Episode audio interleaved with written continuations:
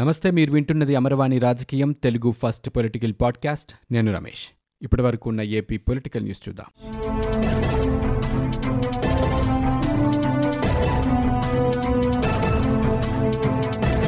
పదిహేను నెలలుగా జీతాలు ఇవ్వటం లేదని పంచాయతీల్లోని పారిశుధ్య తాగునీటి సరఫరా విభాగాల్లో పనిచేస్తున్న పొరుగు సేవల కార్మికులు కలెక్టరేట్ల ఎదుట ధర్నాలు చేశారు. సత్యసాయి జిల్లా కలెక్టరేట్ ప్రధాన గేటు ఎదుట కార్మికులు రోడ్డుపై పడుకొని నిరసన తెలిపారు. వారిని పోలీసులు అరెస్ట్ చేశారు. వేతన బకాయిలు వెంటనే విడుదల చేయాలని ఏపీ పంచాయతీ కార్మికులు సహాయకుల సంఘం ఆధ్వర్యంలో కార్మికులు కలెక్టరేట్ల వద్ద ఆందోళనలు నిర్వహించారు. శ్రీకాకుళం అనకాపల్లి విజయనగరం ఏలూరు ఎన్టీఆర్ గుంటూరు నంద్యాల తిరుపతి అన్నమయ్య నెల్లూరు అనంతపురం చిత్తూరు వైఎస్ఆర్ జిల్లాల కలెక్టరేట్ల ఎదుట కార్మికులు నిరసన వ్యక్తం చేశారు. ఆర్ ఫైవ్ జోన్లు ఇళ్ళ నిర్మాణాలపై రాష్ట్ర హైకోర్టు స్టే విధించడం ద్వారా కేంద్ర ప్రభుత్వ నిర్ణయం సరైందేనంటూ రుజువైందని బీజేపీ రాష్ట్ర శాఖ అధ్యక్షురాలు పురంధేశ్వరి పేర్కొన్నారు. పీఎంఏవై కింద నిధులు కేటాయించాలని రాష్ట్ర ప్రభుత్వం కోరితే ఆర్ ఫైవ్ జోన్ అంశంపై కోర్టు నుంచి నిర్ణయం వెలువడే వరకు నిధులు ఇవ్వటం కుదరదని కేంద్రం స్పష్టం చేసింది. రాష్ట్రంలో అర్హులైన పేదలకు వారి సొంత ప్రాంతాల్లోనే నివాస గృహాలు నిర్మిస్తే మంచిదని కేంద్ర ప్రభుత్వం దేశంలోనే అత్యధికంగా పీఎంఏవై గృహాలని రాష్ట్రానికి కేటాయించిందని వెల్లడించారు. వీటి నిర్మాణాలు త్వరితగతిన పూర్తి చేసి అర్హులైన లబ్ధిదారులకు పంపిణీ చేయాలని ఆమె ట్వీట్ చేశారు. కేంద్ర ప్రభుత్వం పంచాయతీలకు మంజూరు చేసిన నిధుల్ని రాష్ట్ర ప్రభుత్వం దారి మళ్ళించి సొంత అవసరాలకు వాడేసుకుంటుందని గ్రామీణ ప్రజలకు ముఖ్యమంత్రి జగన్ తీవ్ర అన్యాయం చేస్తున్నారని పంచాయతీరాజ్ ఛాంబర్ రాష్ట్ర అధ్యక్షుడు వైవీబీ రాజేంద్ర ప్రసాద్ ధ్వజమెత్తారు. పంచాయతీల నిధుల్ని దారి మళ్ళించడాన్ని నిరసిస్తూ ఆంధ్రప్రదేశ్లోని వివిధ ప్రాంతాలకు చెందిన సర్పంచులు ఢిల్లీ ఏపీ భవనంలోని అంబేద్కర్ విగ్రహం ముందు ధర్నా చేశారు. రాజేంద్ర ప్రసాద్ సర్పంచుల సంఘం అధ్యక్షులు ఇతరులు ఈ కార్యక్రమాన్ని నిర్వహించారు. ఈ సందర్భంగా రాజేంద్ర ప్రసాద్ మాట్లాడుతూ అంబేద్కర్ రచించిన రాజ్యాంగాన్ని ఏపీ ప్రభుత్వం ఉల్లంఘించి చట్ట వ్యతిరేక చర్యలకు పాల్పడుతుందని అందుకే రాజ్యాంగ నిర్మాత విగ్రహం ముందు ధర్నా చేశామన్నారు. రాష్ట్ర ప్రభుత్వం దారి మళ్ళించిన నిధుల్ని తిరిగి ఇచ్చేంత వరకు పోరాడతామని ఆయన స్పష్టం చేశారు. ఏటా పారదర్శకంగా ఆస్తుల వివరాలు వెల్లడించే తమ కుటుంబాన్ని లక్ష్యంగా చేసుకుని సామాజిక మాధ్యమాల్లో ట్రోల్ చేసే ఏ ఒక్క వైకాపా నాయకుడు కార్యకర్తను వదలబోనంటూ వారందరిపై న్యాయ పోరాటం చేస్తానని టీడీపీ ప్రధాన కార్యదర్శి నారా లోకేష్ అన్నారు.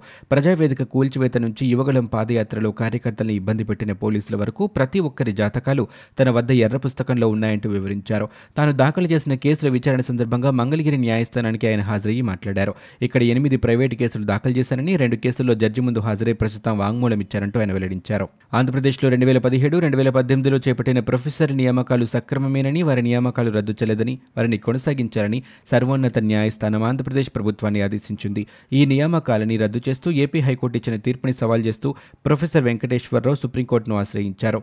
Justice B R Gavai justice Narasimha justice Sanjay కుమార్తో కూడిన త్రిసభ్య ధర్మాసనం పిటిషన్ని విచారణ చేపట్టింది. ప్రొఫెసర్ల తరపున న్యాయవాది గోపాలరావు వాదనలు వినిపించారు. రాష్ట్రంలో ప్రభుత్వం మారిన తర్వాత ఈ అంశంపై విశ్వవిద్యాలయాలు రాష్ట్ర ప్రభుత్వం మధ్య విభేదాలు వచ్చాయని నియామకాల్లో అన్ని రకాల రిజర్వేషన్ల నిబంధనలు పాటించారని ధర్మాసనం దృష్టికి తీసుకువెళ్ళారు. అన్ని రిజర్వేషన్లు పాటించిన తర్వాత ఇరవై ఒక్క మంది ప్రొఫెసర్లను ఎలా తొలగిస్తారంటూ ఏపీ ప్రభుత్వం తరపు న్యాయవాదిని జస్టిస్ గవాయ్ ప్రశ్నించారు.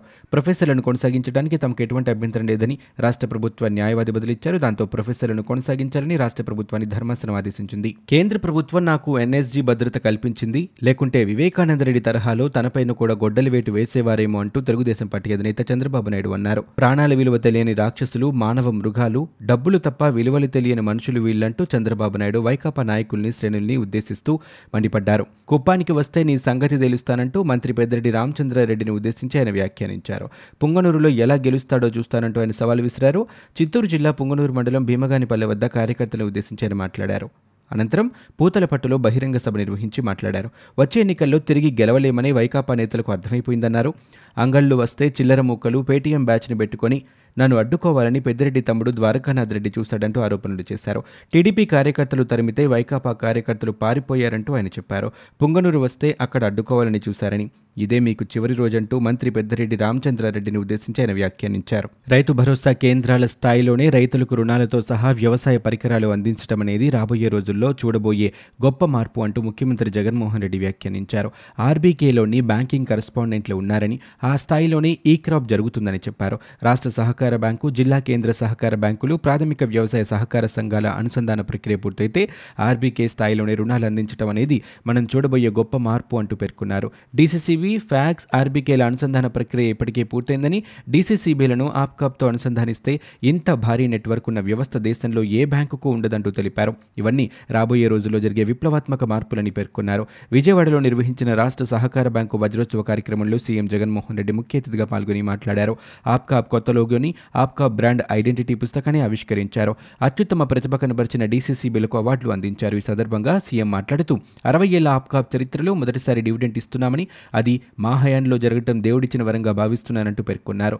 పారదర్శకతను పెంచేందుకు ఆప్కాప్ డీసీసీబీ ప్రాథమిక వ్యవసాయ సహకార సంఘాల్లో డిజిటల్ కంప్యూటరైజేషన్ ప్రక్రియ వేగంగా జరుగుతుందన్నారు. రాక్షస పాలన నుంచి ఆంధ్రప్రదేశ్ను విముక్తం చేయాలని జగననే దుష్ట పాలకుడిపై మనలాంటి వ్యక్తులు పోరాడకపోతే ఇక ఈ రాష్ట్రాన్ని మర్చిపోవాల్సి ఉంటుందని ప్రజలు బానిసల్లా బ్రతకాల్సి ఉంటుందంటూ జనసేన పార్టీ నేత పవన్ కళ్యాణ్ అన్నారు. పంచభూతాలు పర్వతాలు గనులు అరణ్యాలు నీళ్ళు వీటన్నింటినీ జగను మరెవరో తీసుకుని గుత్తాధిపత్యం చేస్తామంటే సహించకూడదని ఆయన పిలుపునిచ్చారు. గుంటూరు జిల్లా మంగళగిరిలోని పార్టీ కార్యాలయంలో ఆయన మాట్లాడారు.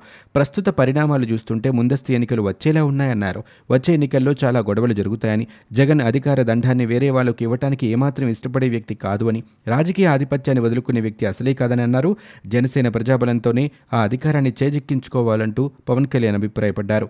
వచ్చే ఎన్నికల్లో ఖచ్చితంగా జనసేన ప్రభుత్వాన్ని ఏర్పరుస్తుందని ఆంధ్రప్రదేశ్ నుంచే పవన్ కళ్యాణ్ రాజకీయాలు చేస్తాడని అన్నారు. ఇక నుంచి మంగళగిరే తన నివాస స్థానమని వెల్లడించారు. విలువలు పాటించే మనుషులు సగటు మధ్యతరగతి ప్రజలు రాజకీయాల్లోకి రాకుండా భయపెట్టడంతో జగన్ విశ్వరూపం ప్రదర్శించారని సామాన్యుడు సాధారణంగా బ్రతకటానికి కూడా భయపడే పరిస్థితులు తెచ్చారని అన్నారు. వీటిని చూస్తూ ఊరుకుంటే రాష్ట్రం సర్వనాశనం అయిపోతుందని పవన్ కళ్యాణ్ అభిప్రాయపడ్డారు. అందరం సమిష్టిగా ఒక్కటే రాజ్యాంగ హక్కులు కాపాడుకునేందుకు పోరాడదామని ఆయన పిలుపునిచ్చారు. రాజధాని అమరావతిలోని ఆర్ఫై జోన్లో ఇళ్ళ నిర్మాణంపై హైకోర్టు స్టే విధిస్తూ జారీ చేసిన మధ్యంత ఉత్తర్వులపై రాష్ట్ర ప్రభుత్వం సుప్రీంకోర్టును ఆశ్రయిస్తుందంటూ మంత్రి బొత్స సత్యనారాయణ వెల్లడించారు. శ్రీకాకుళంలో ఆయన విలేకరులతో మాట్లాడారు. పేదలకు సొంతిల్లు సమకూర్చాలనే లక్ష్యంతోనే ప్రభుత్వం రాజధాని ప్రాంతంలో ఇళ్ళ స్థలాలు మంజూరు చేసిందని దీనిపై న్యాయస్థానం తీర్పుని గౌరవిస్తూనే న్యాయపరమైన అవకాశాలను వినియోగించుకుంటామని రాజధాని ప్రాంతంలో పేదలకు ఇళ్ళ స్థలాలు మంజూరు చేయకూడదని దోపిడీదారులు దళారులు అడ్డుకుంటున్నారని అన్నారు. రాష్ట్రంలో అభివృద్ధి జరగటం లేదని పవన్ కళ్యాణ్ అనడం హాస్యాస్పదంగా ఉందన్నారు. అసలు ఆయనకు అభివృద్ధి అంటే ఏంటో తెలుసా అంటూ ఆయన ప్రశ్న ప్రశ్నించారు.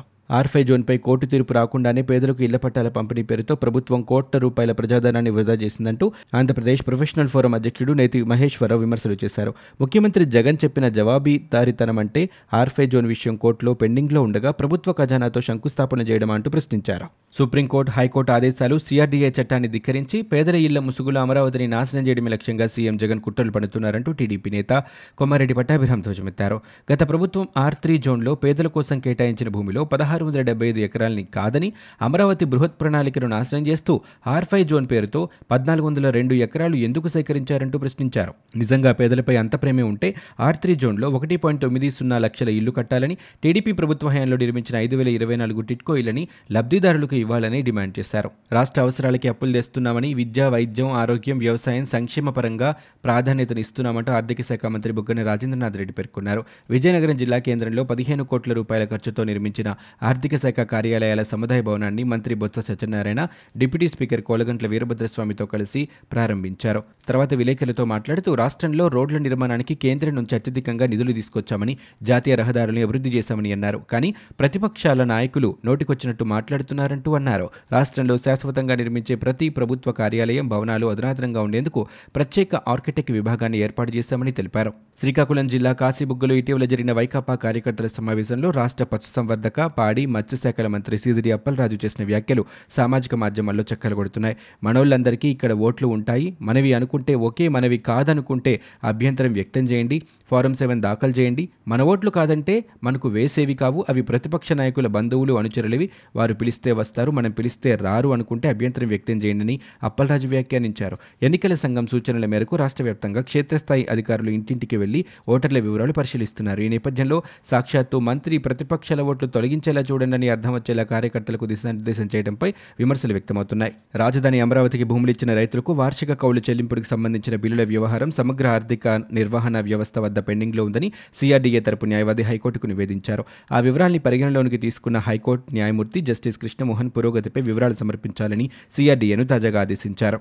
రాష్ట్ర ప్రభుత్వం వివిధ సేవల పేరిట ప్రజల వివరాలు సేకరించడంపై ఎవరైనా ఫిర్యాదు చేస్తే చట్టపరమైన సలహా తీసుకుని నేర స్వభావం ఉంటే తదుపరి చర్చిస్తామంటూ CID cyber crime police station SP Harshavardhan Raju వెల్లడించారు. విలేకరులతో మాట్లాడుతూ విలేకరులు అడిగిన ప్రశ్నలకు ఆయన సమాధానం ఇచ్చారు. ప్రజల వ్యక్తిగత సమాచారాన్ని సేకరించడం సైబర్ నేరం కిందకు వస్తుంది కదా ప్రభుత్వం జగనన్న సురక్ష కింద కుటుంబాల నుంచి వివరాలు సేకరించిందని ఆ డేటాను ఎక్కడ ఉంచుతుందో తెలియటం లేదని విలేకరులు అడిగిన ప్రశ్నకు ఆయన సమాధానమిచ్చారు దీనిపై విశ్లేషిస్తే గానీ ఏమీ మాట్లాడలేమన్నారు. ప్రభుత్వం పథకాల కోసమని మంచి ఉద్దేశంతోనే తీసుకుంటుందని ఎవరైనా ఫిర్యాదు చేస్తే చట్టపరమైన సలహా తీసుకుంటామని చెప్పారు.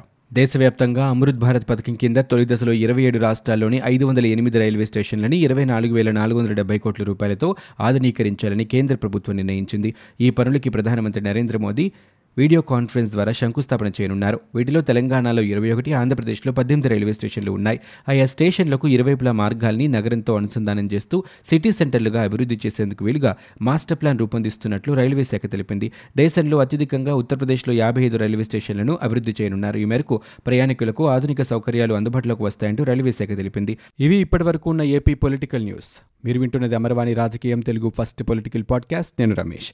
For more details visit W W W dot Amarvani dot in we're also available on Google podcast Spotify iTunes and Apple podcast